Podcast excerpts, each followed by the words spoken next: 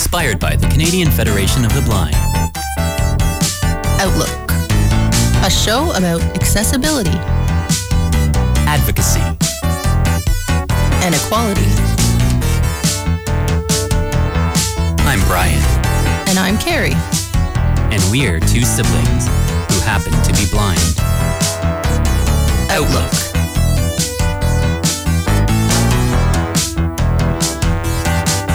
On Radio Western. Good Monday morning, everyone. How's everyone doing? Everyone, well, meaning myself, I'm well, doing... You're the one I'm staring right at right now, so sure. Right, well, the listeners out there, we would ask you to answer, but you can't talk on the air unless you're in the studio or you call in. But anyhow, I'm doing pretty good. It's a Monday morning, but got up pretty early today, just after 7 a.m., so, got quite a bit of stuff done, but didn't have to rush around too much, which is always good. I tend to sometimes fall into that where I'm rushing in the mornings, and you know all about it, Care. Being my sister and all the stuff you put up with me sometimes, so. We put up with each other, but thanks for tuning in, everybody. Hope everybody's going to have a great week ahead.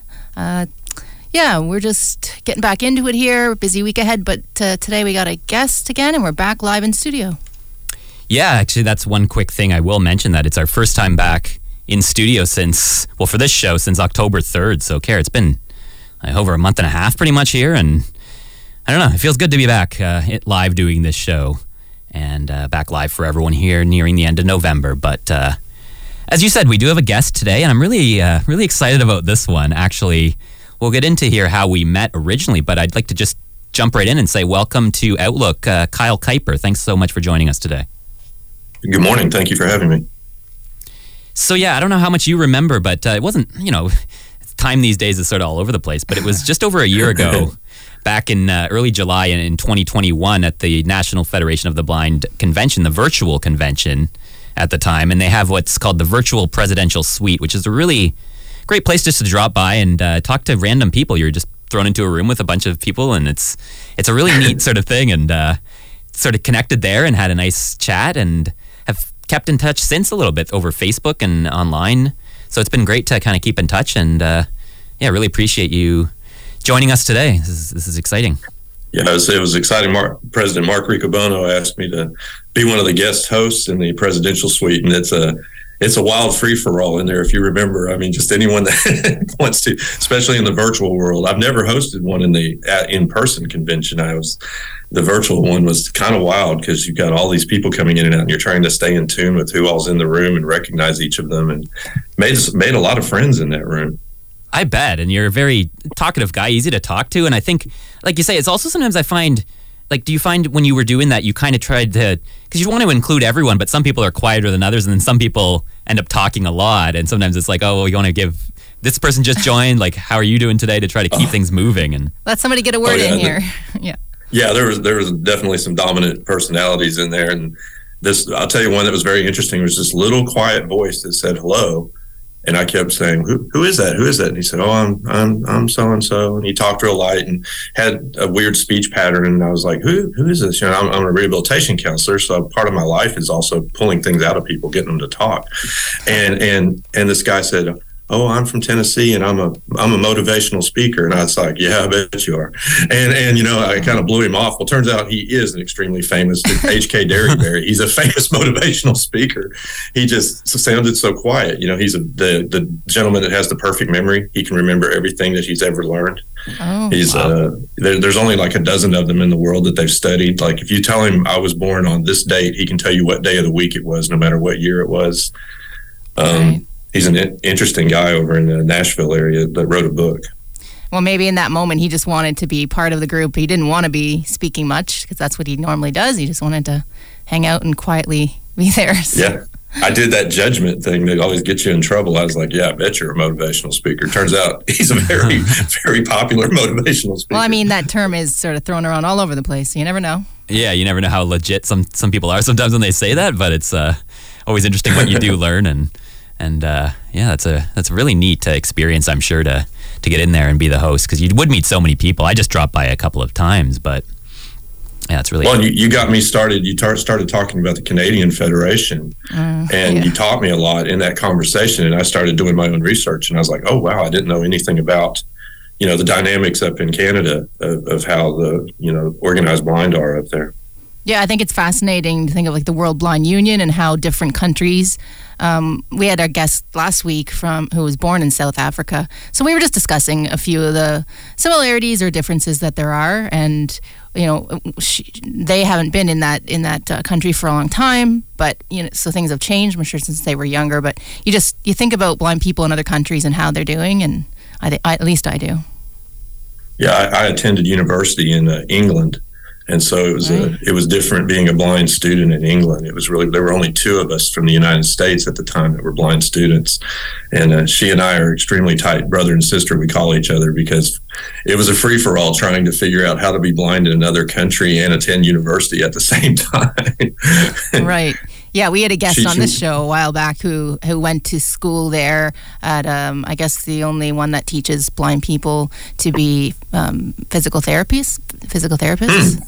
Wow. So, yeah, Ruth wrote a book that we reviewed on the show there who talked all about sort of that other country and what it was like to just be thrown in. Yeah, I mean, it's an adjustment for anyone to go off to school, even if you're in your own country. Like for me, even coming, you know, 45 minutes to London, Ontario to go to school was an adjustment. But yeah, another country, but it's...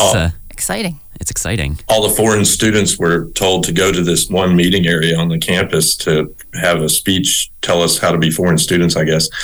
And I was walking up the sidewalk, and this girl heard my accent, and she said, "Hey, are you? You're American, right?" And I said, "Well, I'm a Texan. That's close." And she said, "She's from Chicago, so she didn't really get the joke." And she said, "Well, I'm visually impaired. Could you tell me what that sign says over there?" And I said, "Sister, of all the people on this street, you asked the absolute wrong person." and we've been very good. She lives out in Boulder, Colorado, working at the University of Colorado now. Wow. Oh, wow. Well, we'll talk about travel in a few different ways throughout the show, I'm sure. It's one of my favorite topics, even since the pandemic, when things are thrown into disarray, but it's still an interesting topic. And sounds like from what we've been reading about you, you've been to all 7 continents. Mm-hmm. Yeah. Even made it down to Antarctica for a week. Oh, that's the one I want to talk about, because I love the pristine environment that is down there. So it's nice when it's not totally invaded by human. Yeah, it's the one being place somewhere being somewhere that no other human has been, as far as we know, and, is penguins outnumber the people. Yeah. Yeah, penguins and leopard seals and orca whales were everywhere. Wow. But yeah, speaking of travel and the world and countries and all this stuff, so for our listeners, and I already know, but it's so cool. Like, where are you calling in from today? I know you said you're originally from Texas, but you're not currently living in Texas. No, I'm in West Arkansas now these days. I work for the government as a counselor in my day job, and so I've moved around. I've been in Idaho, Pennsylvania, Florida. And then I grew up partially in Arkansas, so it was kind of coming back here where I grew up and had family and children here. And then my wife is a Choctaw tribal member, the Choctaw Nation of Oklahoma. So we live on the Oklahoma-Arkansas border, so she can run across to her tribe and attend her health clinics and things like that. And so I'm in a little town called Boonville, Arkansas, which I never heard of in my life until there was a position here. So... Right next to Oklahoma, very close to Oklahoma, near Fort Smith, Arkansas, a historic place, Fort Smith. All right. Well, I'm always interested to learn about different parts of the world, so I'll look some of that stuff up. And but yeah, you did mention Texas. So, how long were you actually living there? I was born in Lubbock, Texas. My father was a rehabilitation counselor. Both my parents were blind, my father was a state of Texas rehabilitation counselor, and my mother was a rehabilitation teacher, taught home management and independent living skills. Wow, and so in your blood in many ways. Yeah. In our family, we're at least 6 generations of blind people, because we have RP, we all have retinitis pigmentosa, and it seems like a very strong, dominant thing in our family. My sister's the only person that's not blind, so she's the designated driver for about 10,000 people. But I was born in Lubbock and lived there for about almost 4 years, and we moved to Dallas. My father had received a promotion, and we moved to Dallas, but the first night we moved to Dallas, he died. He had a heart attack. Oh, wow. And so I ended up growing up with my mom's family in Little Rock, Arkansas, and with my dad's family in South Texas in a little oil town, Sweeney, Texas. And so during the summer, I would be in South Texas being indoctrinated as a Texan, and then I would get sent back to Arkansas for school and get unindoctrinated and reindoctrinated to be an Arkansas person. So, and they were enemies in sports at the time. Texas and Arkansas did not like each other. And so they would send me down with Razorback clothes on from Arkansas. And then they'd send me back with Texas Aggie clothes from Texas. You didn't get beat up a lot, did you? Yeah, a lot. Right? Yikes. I was like, leave me alone. I'm just a poor kid. All right. I'm just trying to go to school and see family. No doubt. It was a rich upbringing, though, because my mother, we did not have very much money, and we lived in a poor part of Little Rock. But my family in Texas had quite a bit of money. So during the summer, I would live this one lifestyle as a kid with money, and we would travel to crazy places all over the world. And then I would come back and be a poor kid during the school year and not tell anybody where I went for summer because I didn't want to get beat up, you know. So where'd you go this summer? Oh, I just went to my grandparents' house. I wouldn't tell them I went on a 7-night cruise around the Hawaiian Islands. I just went fishing. You know? I went Hawaii fishing, but I went fishing. Yeah, I went to a golf course with my uncle. I didn't tell him I was at Casa de Campo on the Dominican Republic, you know. Wow. That's so interesting. So I'm guessing for sure that really started, like, piqued your interest into travel because you were doing that from such a long time, like from yeah, I often say with me that my grandparents were big travelers and they took us some places and there were traditions in that, and my parents, the same thing. They just believed showing us more than just our little slice of the world is very beneficial and worth it, and obviously the family experience that we've had in those times, but just the way it broadens your horizons, because you do hear, and of course obviously some of it has to do with the opportunities or that some people have the advantage to travel, of course there's some privilege in it, but same time it's there. You do hear a lot of people that say they've barely left within a couple of hours, or they haven't left their country at all, or even their state or their province or in Canada or wherever it may be. Yeah. And it's kind of unfortunate because you really do, and I'm sure you know so much about this, but you really do just gain so much experience and so much, it just changes your perspective in so many ways to be able to travel and get different experiences in so many places around the world. It's pretty pretty absolutely. Amazing. I've been to 51 countries now.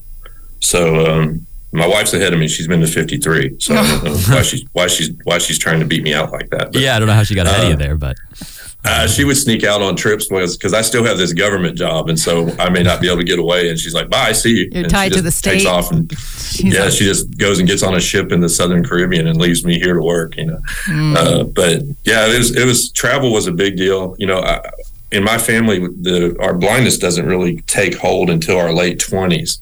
So in my first career, I was a paramedic. I was a firefighter. I was a paramedic for 10 years. And during that time when I was working in EMS, I would get away and travel. I would just get away because you have to.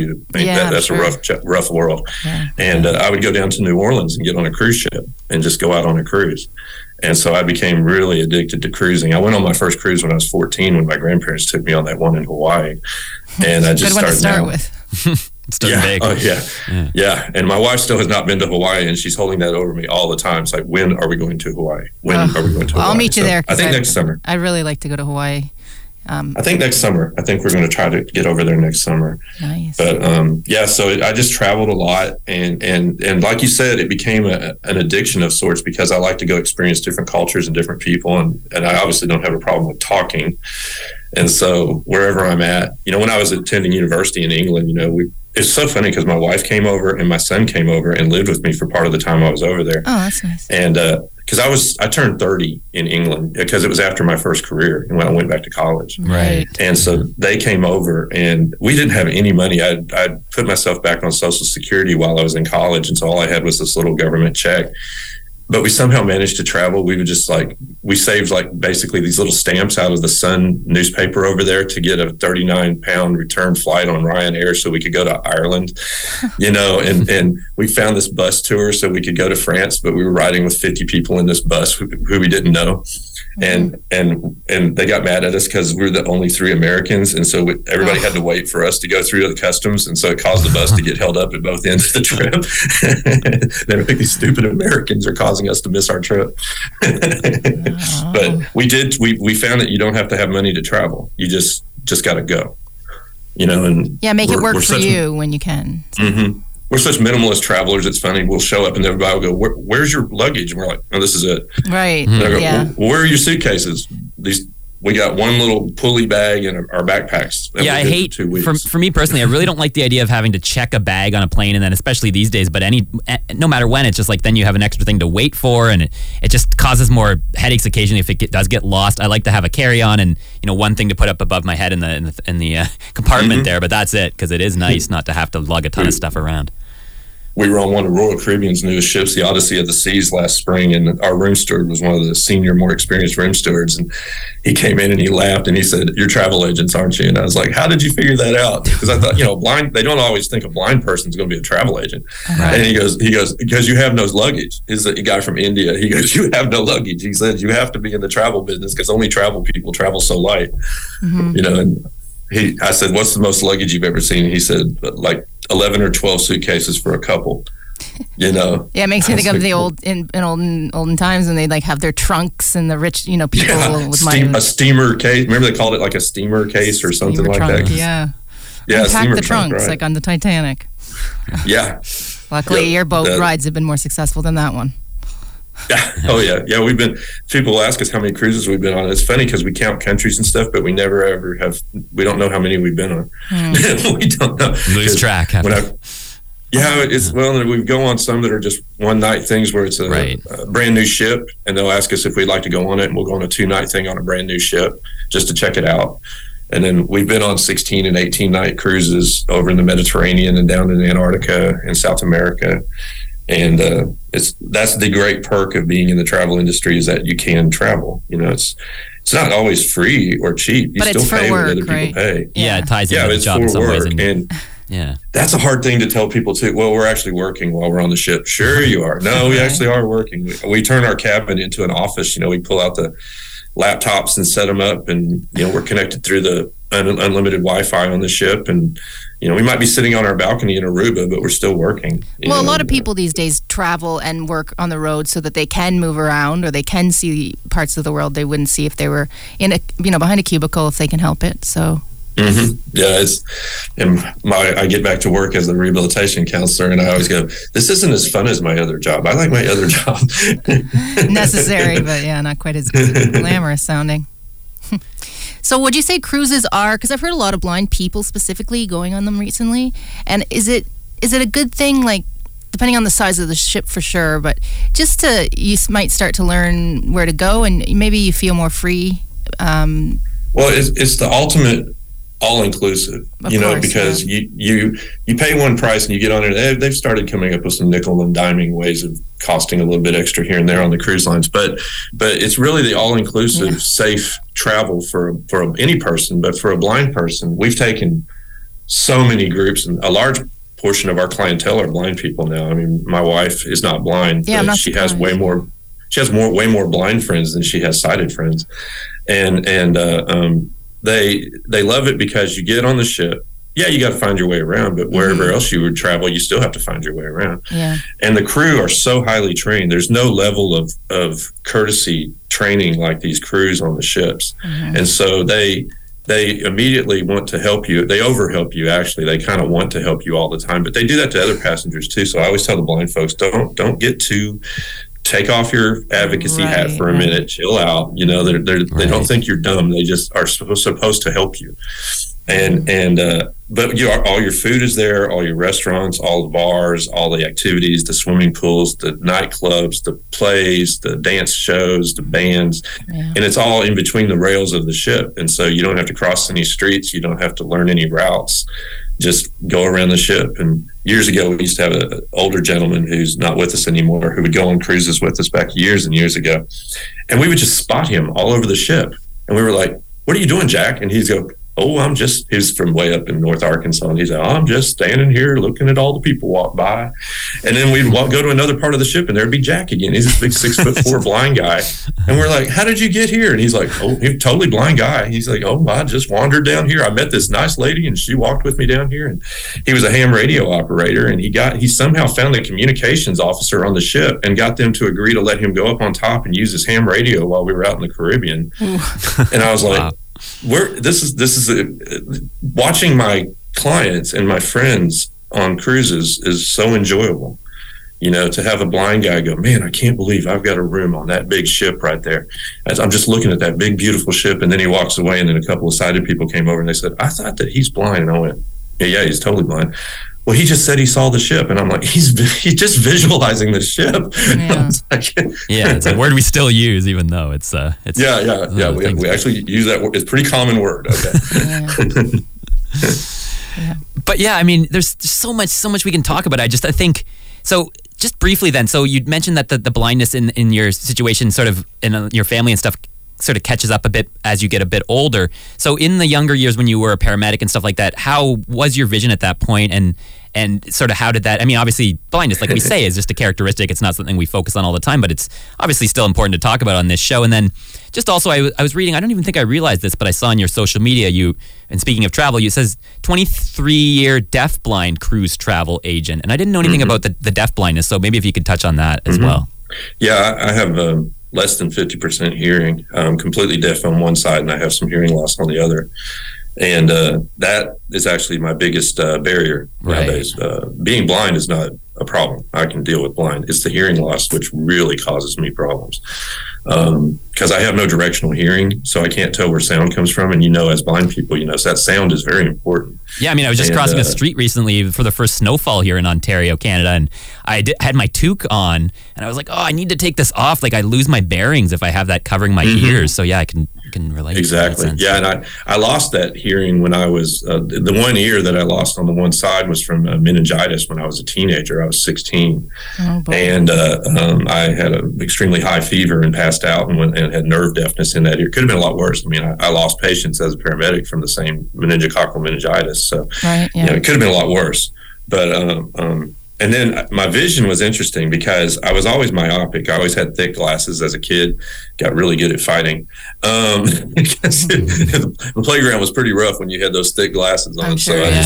I learned to answer insults the wrong way. A lot of Irish in me. I kind of get in fights all the time. And but I it's funny. I tell my friends, my brothers and sisters in the service, in the fire service and EMS, I tell them, I was legally blind the whole time I was a medic. And some knew, very few knew, a very close group of my friends knew that I had some kind of vision problem. But what it was is I did have peripheral loss at the time and night blindness problems already. And I've basically faked it for 10 years. And some of my rehabilitation clients are just mesmerized by this. They're like, but you tell us not to fake it. And I'm like, well, I did it. I was faking it. So I know how we get through life sometimes. And I learned that the more rank you gain and the more credentials you gain, the less you have to do things that involve your vision. So I moved up in rank extremely fast. I was probably the youngest captain in the state. And I always carried a clipboard and always had some kind of credential. I was all these different certificates. I have an entire folder of certificates somewhere in my stuff of all these credentials. Because if you're in charge, you don't have to see things. You tell other people to go do stuff. Yeah. And so, I read a book about a Marine that was a tank driver or tank commander over in Iraq. And he lost most of his vision in combat, and he came back and faked it for like 2 years. And that's what it was. He was like a gunnery sergeant, so he was this high-ranking guy, and so he was able to just tell other people to do stuff, and nobody realized he couldn't see. So I was that guy, and by the end, I had moved in. I'd finally decided I had to move on. The thing that made me grow up and stop pretending that I was not going to go blind was I married my wife and she had 3 children. And I was like, I'm not a very good role model when I'm actually showing my kids that faking it is the way to live life. And so I decided to wrap it up, leave my first love, which was that field, and go back to college and get overeducated and become a counselor. Yeah, no, it's really too bad that a lot of people still feel that way, whether it's about their vision or, something else. You got to fake it to get in somewhere and to not stand out and get people, to draw attention to yourself. And of course, if that's something that you love doing, I'm sure it wasn't easy at all to give that up, but you find other things. One of the top questions in vocational rehabilitation when you're working with people with disabilities who are trying to get into their careers is, do I disclose? Yep. Do I let them know that I have a disability? Yep. And, and traditionally, I've been doing this now for 20 years. And I I traditionally would say no. I mean, if you can get away with it, don't tell them, because you need to get in there and prove who you are to them. You need to win them over. But some other friends of mine just disagree with that. You know, in the Federation and the National Federation of the Blind, there's a lot of my friends that say, no, you need to just be blind and be proud of it. It's part of who you are, you know, and it's totally depends on your situation at that moment, really. But, you know, I really do. I mean, I didn't let them know when I transferred to this position, I had to still interview with a regional manager to transfer to this location. I didn't let them know. Now, one of the other counselors trolled me on Facebook and saw myself and my guide dog on there. And she said, this guy's blind. And everybody said, now she's one of my best friends. And she tells me these stories. And she said, they said, no, he can't be blind. He wouldn't be a counselor. And she's like, oh yeah, you can be a counselor and be blind. He's got a guide dog. And they said, no, maybe it's just a service dog of some sort. And I showed up and walked in the building with my guide dog. And they said, one of the admin assistants went, he's blind. Oh my. Lucky for me. And I've had bad experiences with people within the field of rehabilitation. This manager did not care, freaked her out, but she didn't care. She was like, hey, he's qualified. He's got a huge resume. He's got all these references, and he obviously knows what he's talking about. So let's get him in here. But I did go to work in Florida one time, and they had two top-level people in the administration of the agency for helping people with disabilities call my manager and ask, why did you hire a blind person? A blind person can't be a counselor. And so I've had those experiences before. So disclosing is I don't know how we went down that topic, yeah, but it is a common topic of all of us. It is. It is. Good to get your perspective on that. Absolutely. I think it is good that we touched on that. And I was thinking that before you mentioned it, of course, about the resume and when you do qualify somewhere. And I think that's where things do get tricky. And, you know, of course, it's important to be proud of who we are and really not let that stop us. But in the same time, it's reality sets in sometimes, and everyone's situation is different. And if you really want a position and you get that feeling, or it's just not for you to come out with that right away, like I can't totally disrespect that decision either, because I do think we're not all the same. We all have different experiences and different lives, and we can't just sort of say a one way fits all, because it doesn't, even though ideally we'd all love to be able to just come out with it right away and have no judgment and just go with it. But it's not always that simple. Well, it's also a test of, did they read your resume? Because if you just read my resume, it says, chapter board member, National Federation of the Blind of Central Arkansas, board member, National Federation of the Blind of Arkansas. You know, I worked for the Idaho Commission for the Blind. I worked for the Arkansas Division of Services for the Blind. There's a lot of blind in there. You think, you know, man, this guy really likes blind people.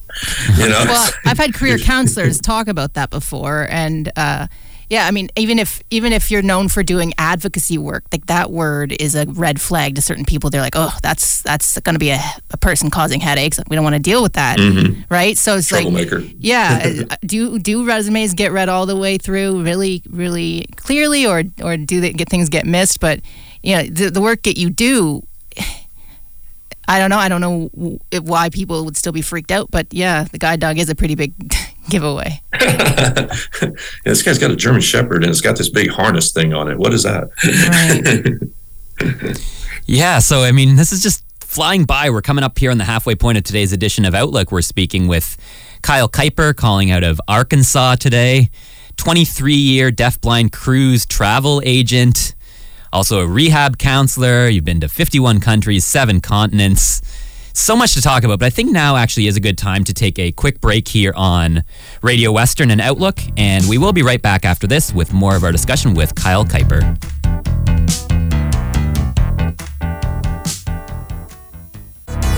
Outlook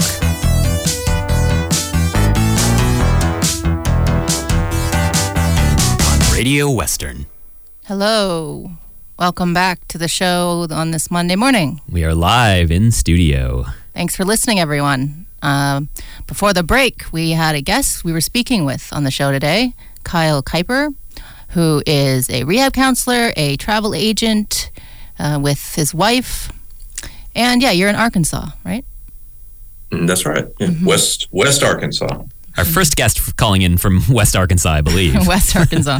I would say. Yeah, that's specifically. Yeah. Well, if I get, yeah. Well, you know, it's almost Oklahoma. And when you say West Arkansas, people in the surrounding states will go, oh, right. I know where that's, you know, it's not Little Rock, which is right in the middle of the state, or okay. the only place anybody's heard of in Arkansas, Little Rock.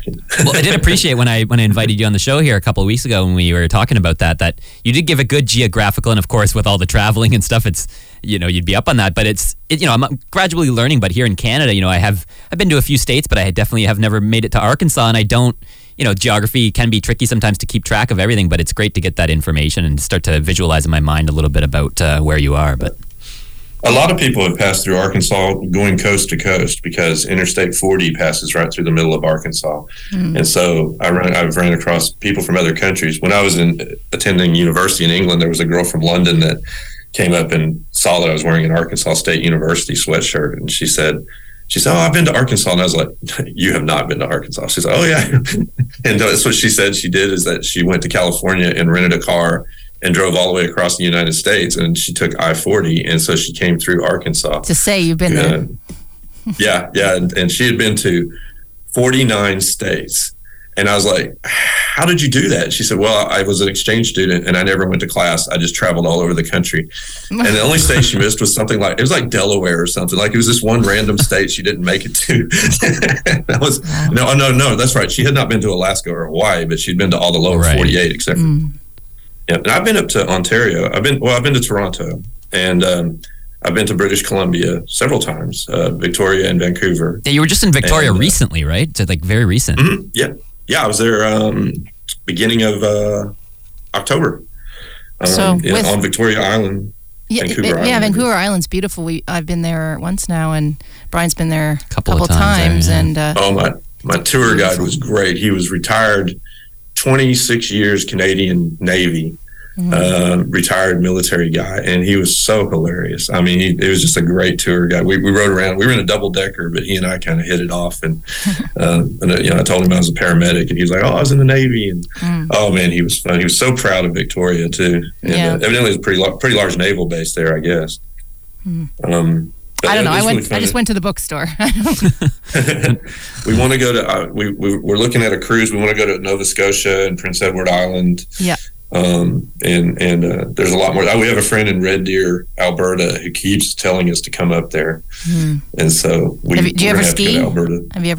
No, never. And it was funny. I lived in Idaho, and there was skiing all around us, and we would take my son out, and he would snowboard and ski, but I mainly just hung out at the lodge and drank hot chocolate or whatever else they would put in my hand. You know, I survived my first career, so I sometimes pick and choose what things I want to do because I'm like, you know, like a cat. I think I'm 8 lives are gone. I better be real careful with this last one. You know, so yeah, pick and choose. I was like, you go slide down the mountain and then come back to me. Let me know how that was. Yeah, you know.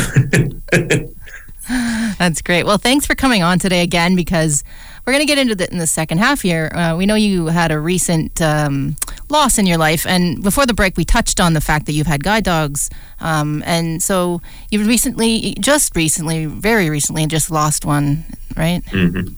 Yeah, and she was my only guide dog I've ever had. Oh, okay. Oh, really? Yeah. Okay. Us too. Yeah. We each had one. Each had one, yeah, and it's been... But you hear so many people who have had like 6. Exactly, yeah. It's hard for me to imagine. I mean, obviously, I'm still, you know, 35 and I have time, but it's not something that's top of mind yet, and it's not that I'll never get another, it's just I don't know. And it's been now, you know, just coming up on 10 years since mine passed away, and...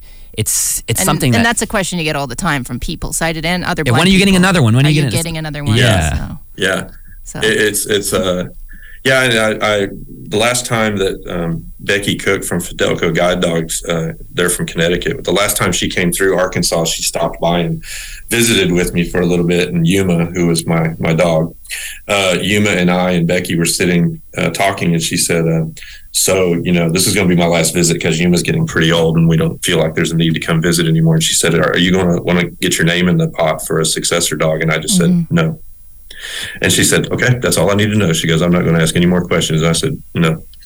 And, she died last Thursday. So it's really rough. But anyway, she was a German Shepherd. We were together for 10 years. Yeah. She was 12 and a half years old. She was still working. Wasn't really doing much guide dog work, but she still came to work every day at the office. She had her office mates. She hung out with people here at the office. I work with high school students now. I have 12 high schools I work with, and she was so famous at the high schools, it's going to be hard on the kids. Mm-hmm. And she didn't really, she was getting pretty old, but she went out on her terms. She was fine one day, went to work, came home, ran a stray dog out of her yard, so she was still a German Shepherd. And she came in and played ball a little bit, and then sometime that next morning, something just went bad wrong. And but she was at her home with her family. Yeah. And so I had feared that long decline, of having a dog that can't walk or something like that. So ultimately, it was a good way to end the career for her. So, but I don't think you always say that. I don't want another dog, or I don't want. Who knows what the future holds? But I am I'm a big fan of guide dogs, but it took me years to decide I wanted one. Well, that's what I was thinking too. Is the fact that that you said you've only had the one, and you are So I was kind of curious about that. Like what in that time sort of made you just make that decision, because you did go quite a while without one. So nobody else in my family had a guide dog. I mean, everybody's blind, but no guide dogs. And my mom always dissuaded. I said it's not good because she'd seen so many horror stories working in rehabilitation. She'd seen a lot of people that should not have been handlers, and a lot of dogs that had not been trained correctly. Yeah. And there's some bad stuff out there. And so she was kind of against it a little bit. And I had pet Akitas. We had two Akitas that lived to 14 years old. We had these two big Akitas. And so we had those pets for years, and then they died. And I was like, that's it. I can't deal with this.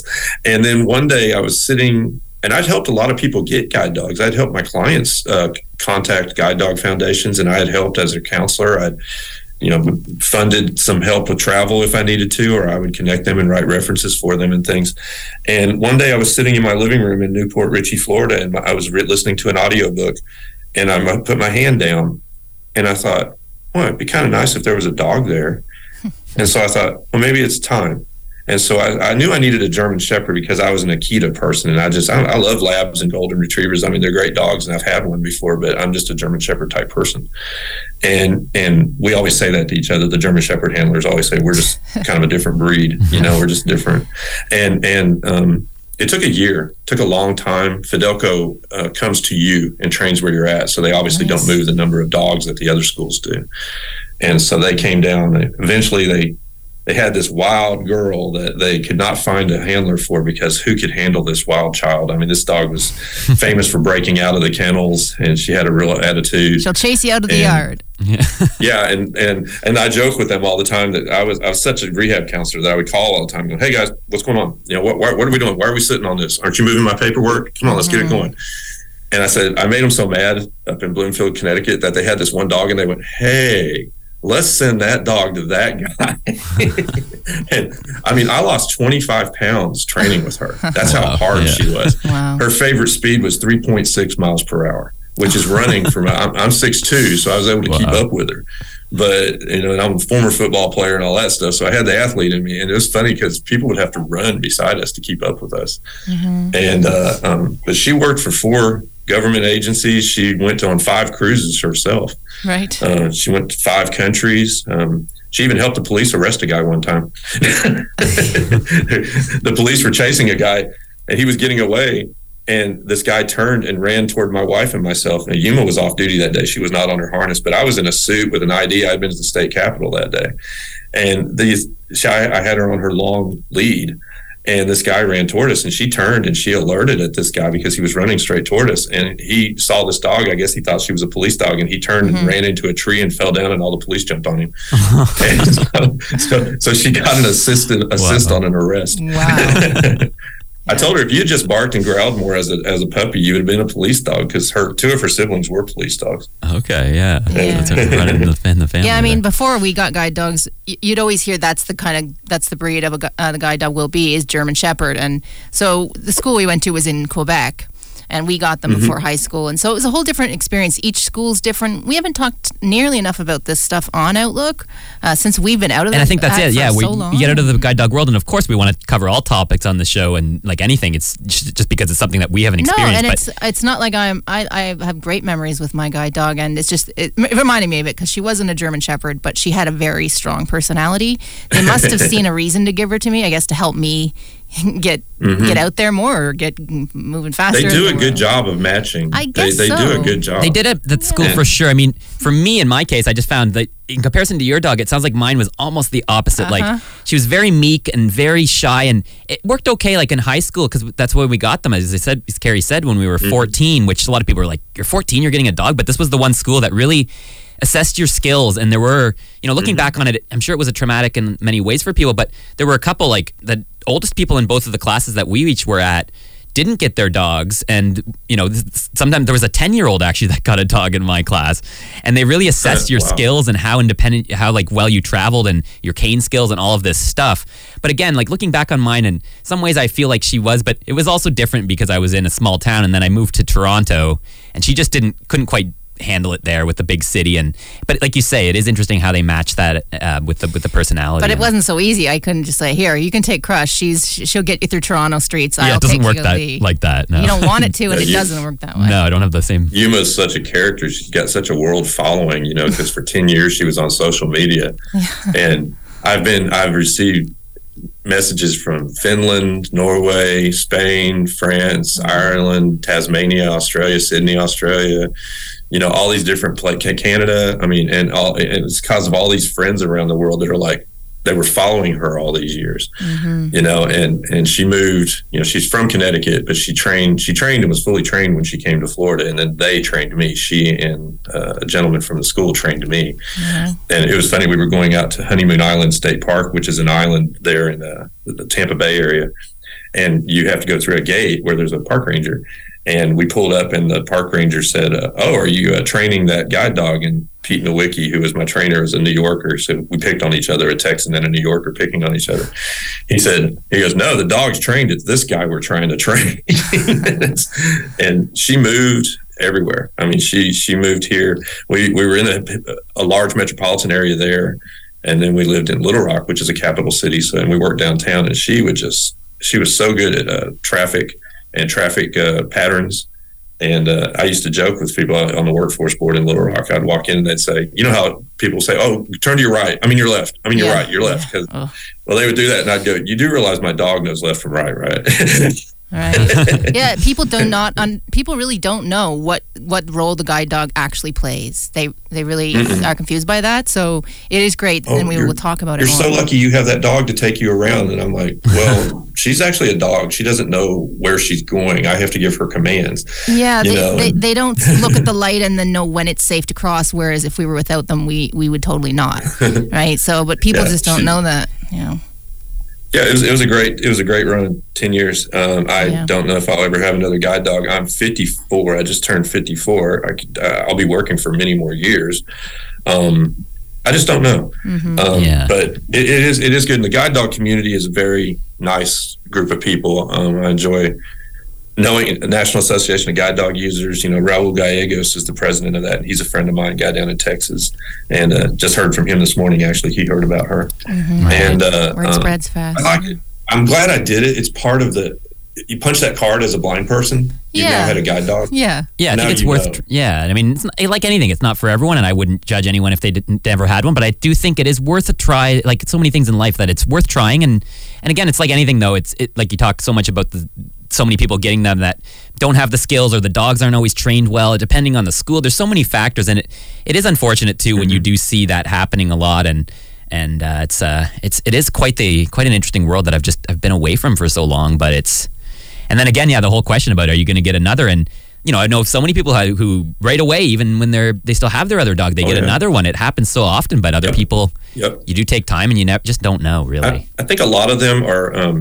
My friends that do that, they've had guide dogs ever since you guys were teenagers. And it was part of how they grew up to be blind. And so they just automatically always have a guide dog. And when the dog starts getting old, it's time for another dog.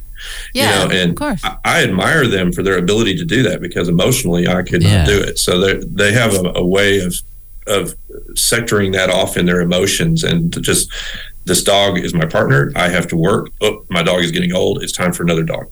And I have a friend out in Wyoming. I have some other friends that they've had probably, I mean, she's only in her 40s. And I mean, she's probably on her seventh dog or something. I don't know. You know, it's like it's hard to believe that it's. But you feel like you are a team. Is, you know, assuming that the partnership is a good one, and so you feel like you have a team partner right beside you, just to go through a crowd with or down the street with, and there is a certain feeling when you're holding that harness and they are keeping a good pace and you're walking together and weaving through and just getting somewhere without being stopped kind of by every obstacle, because the guide dog is trained to, you know, weave around things at a cane. Right, they're not taking you to, you're not just giving the name of any single place and they're taking you there, but at the same point, the journey there, they can look for doorways. Yeah, it's a little more, it can be a bit smoother sometimes. And longer to it's all what you're used to, you know, since I haven't had the dog for quite a while now, and moving to Toronto and getting used to the cane and stuff, I'm pretty good with the cane and navigating, but I almost forget what it's like with the dog, but I do remember that you can get a certain speed, and I had my first one. I was 14. I definitely walk a lot faster than I did then. Like, I do wonder what it would be like now to have it. So it crosses my mind, but it's that weaving is one of the greatest experiences of being a guide dog handler. Yeah. That where you feel like you're a Formula One racer and you're going through this, you know, this S curve, you know, because you're like, what did we just go around? But whatever it was, she saw this person or something, and we go boom, boom, boom past it, you know. And that's what when you're training to be a handler, trust the dog, trust them exactly. You have to, or it's not going to work. And not everybody is really able to do something like that. But Brian and I talk all the time about some of the trials and tribulations of using a cane instead. That people, you know, shrink away from it because who wants to get like tripped by a long stick? But at the same point, the cane is supposed to tell us when there's something there, and so it's really hard to. Yeah, we had that discussion recently about when you're walking with a cane and you're like close to someone, or it looks to somebody like you're gonna run into them. People are like, oh, watch out, you're gonna run into. But it's like, no, my cane is supposed to let me know. I mean, of course, I can kind of get that reaction, but at the same point, it's frustrating sometimes because we do just want to fit in, and then that ends up bringing more attention to the situation. But yeah, so you're about to hit a wall. Well, I would have known that because this stick thing I'm holding was going to tell me that. Yeah, I don't hold it for just fun, but yeah. We were on a cruise last year. As a bunch of blind folks. It was a fundraiser for the Maryland NFB, and several of us got off at a pier down in the Bahamas, and we were walking up the pier, and one of the girls just for some reason just went, you know, 45 degrees off to port, just turned and started walking toward the water. I don't know where she was going. And all these people were going, stop, stop, stop. And we all stopped and turned. And she turned and came back to where we were at. And it was funny because all the blind people just looked at each other and went, what happened? And they said, oh, she was heading toward the water. And we all said the same thing about, oh, the cane would have found it. She'd been all right. Mm-hmm. You know, because when the cane dropped off, she would have gone, stop, wait a minute, why did that happen? Same with subways, I guess. Subway platforms. They have those bumps now, and they try to tell you because people have fallen. But sighted people can too if they're not paying attention. But I guess some people maybe haven't been on a pier. They don't realize a pier is a long, straight, thin walkway out into the water. What? And you have the guide dog hazards I was thinking about when we were talking a little while ago, being a tall person with a dog that didn't train with tall people. So she would hit my head on tree limbs and things all the time. Yeah. And I asked my trainer, I said, why does she keep running me into things? And as I said, he and I picked on each other a lot, the Texan and the New Yorker. And he said, well, she's never worked with anybody as tall and fat as you are, Kyle. And I was like, that's not sweet, Pete. That was not nice. And what it was is the trainers were all small ladies. They were small people. And so she had no idea that there were people this tall. And so she, I don't know where the fat part came in. I think he was just being mean. But threw that in there. Yeah, he just threw that in. I got it back at him at his retirement thing. I recorded a video to send to him for his retirement, and they played it in front of everybody, and everybody said it was so funny when I brought that story up. But she would walk me into limbs, and I would stop and do as we were trained to do. I'd stop, you know, back her up. Let's get back over here. Sit.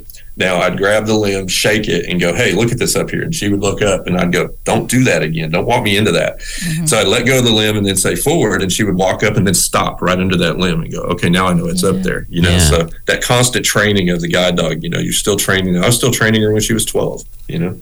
Of course. And she was training me. She was training me, too.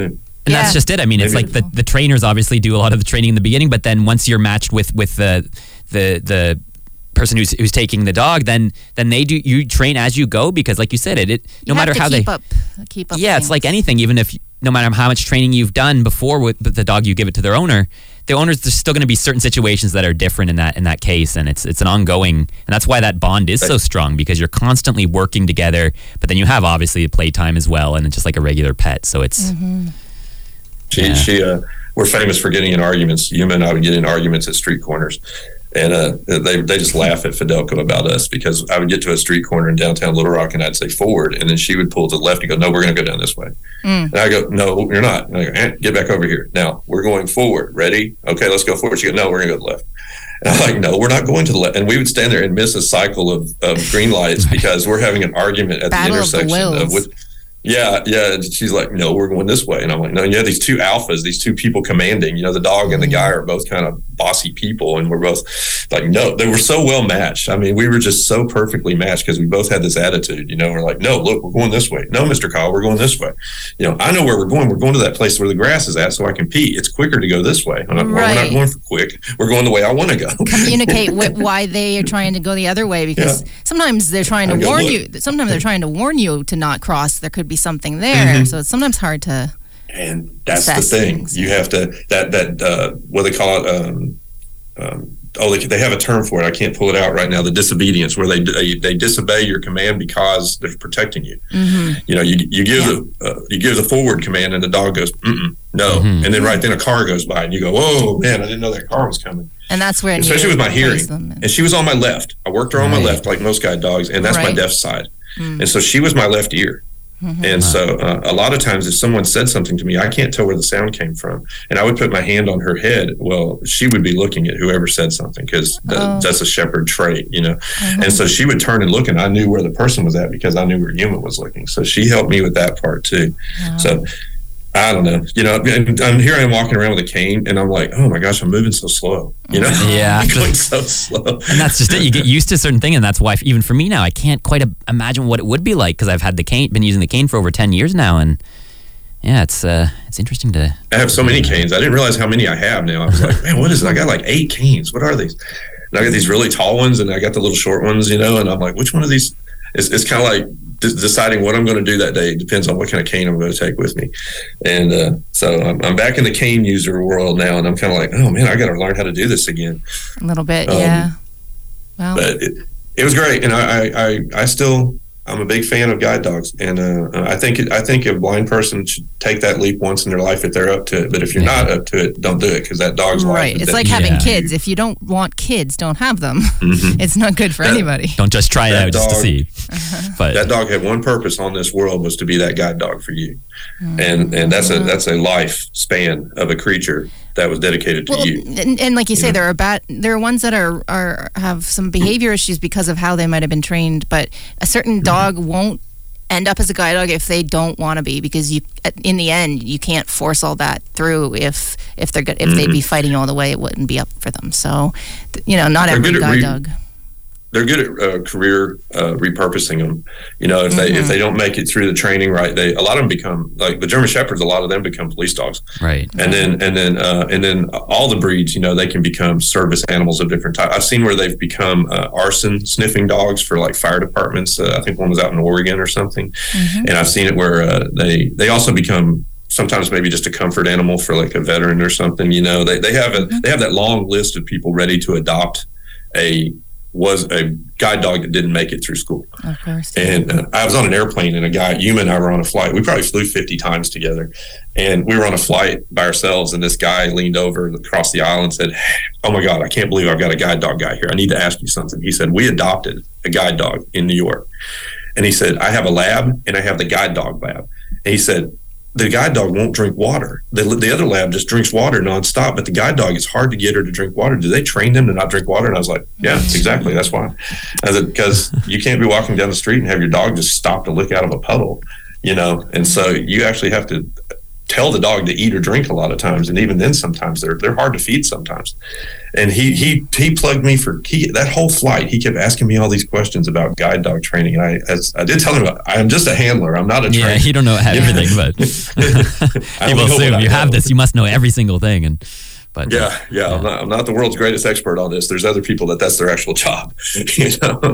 Wow. But flying, I'm kind of glad now because the planes are so much less space now. Mm-hmm. You know, the your knee space and stuff. I've been reading some journal articles in the travel industry about how they're ordering planes with less and less leg space, mm-hmm. and there's no place for her anymore. So she would not fit anymore. I couldn't get her on a plane. You know, she was 75 pounds, and I'm not small, and the two of us together was tough to fly sometimes. When she was young, she would back under the seat in front of me and she could really flatten out and become a tiny thing. But as an older dog, that was not going to work. And plus I didn't want to make her not relieve herself for so long, like flying across the country or something. They do now have relief stations in a lot of airports, though. Yeah, I've heard different stories of the quality of those, but of course. Well, you also have all these people with the fake service dogs. Yeah. So you may get mauled by a service Pomeranian or something. While you're... That's just it. I mean, it's like anything in life that you take on, there comes with responsibility, but it also comes with difficulties, and especially being in the times we're in. And, you know, obviously throughout time, there's always been things, but it just does seem like these days I'm hearing more and more about people getting discriminated against with dogs, and it's like anything that comes with its goods and bads, and it's in some ways, like you talk about too, fitting them in a small space. Like it's nice in a way to get on a bus and not have to worry about where I'm going to put the dog and how. But my dog was quite small, so she was able to kind of squeeze in anywhere, like you said there about the dog when it's younger. Mm-hmm. But yeah, just so much to cover. I mean, we're speaking today with Kyle Kuiper, calling from West Arkansas. It's, you know, we have a few minutes left here, but there's just so many topics we can talk about, and we definitely want to have you on again sometime too if you're up for it, because I just think you're a great guest, and it's really just awesome to connect and talk about so many things here today. Well, in the travel thing, a question I get asked a lot is how did you become a travel agent? Right. And a lot of blind people ask me that because they like to travel. Well, I thought about becoming a travel blogger once. That's also hard to do. Well, that's a big deal. That is a big deal. I joke that the cruise lines have pocketed a lot of bonuses because they don't pay for advertising as much as they used to, because they have all these bloggers all over them advertising for them. But the happy to do it. Yeah. And what I tell them is something that I've been trying to teach for 20 years as a rehabilitation counselor, is that sometimes you got to work for free before you can have the job that you get paid. Mm-hmm. And so what I did is when I came back from England, I was waiting on my grades to follow me back from over there. Their grading system and the U.S. grading system do not like each other. It was really weird. I never could figure out if I had good grades or not because I couldn't understand their grading system. They were like, oh, you got a 4.25. And I was like, is that good? And they go, oh, that's quite good. And I was like, but what's really good? And they're like, well, you could do a little better, but you could do worse. And I was like, nobody ever explained it to me. I didn't understand.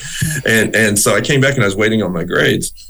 And I went to a local travel agency. My wife said that she met this lady that ran the travel agency, and she was looking for some help. And I said, if I work for you for free, will you teach me the travel industry?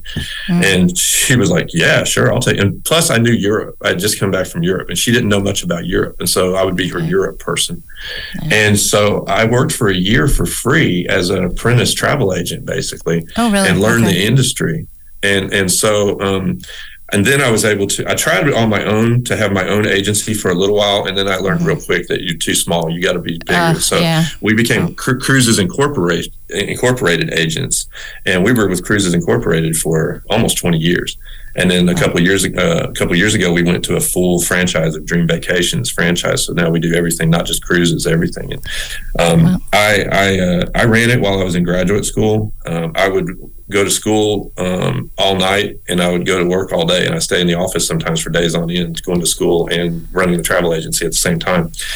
And, you got to put that effort in. You do. It's all about finding a way in, and like you say, just trying to, if it's something you really want, you do have to kind of start out and get in any way you can, even if it is for free for a while, and then you have knowledge that the person that you're helping out might not have, and then eventually you build and you might, the opportunity might hit. So it is all about stamina and keeping in it and doing what you want to do and just not giving up, and it's an ongoing thing. But I really appreciate you coming on here today, Kyle, and we've got to wrap. Our condolences for sure on the loss of your definitely guide. The condolences Thank there you. For the Thank for the guide much. Dog. Thanks for sharing some of that memory. And we really appreciated having you on today.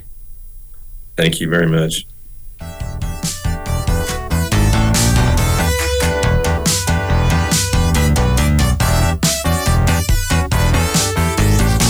Send us an email, outlook on radiowestern@gmail.com. Find us on Twitter @OutlookCFB and on Facebook, facebook.com/outlook on Radio Western.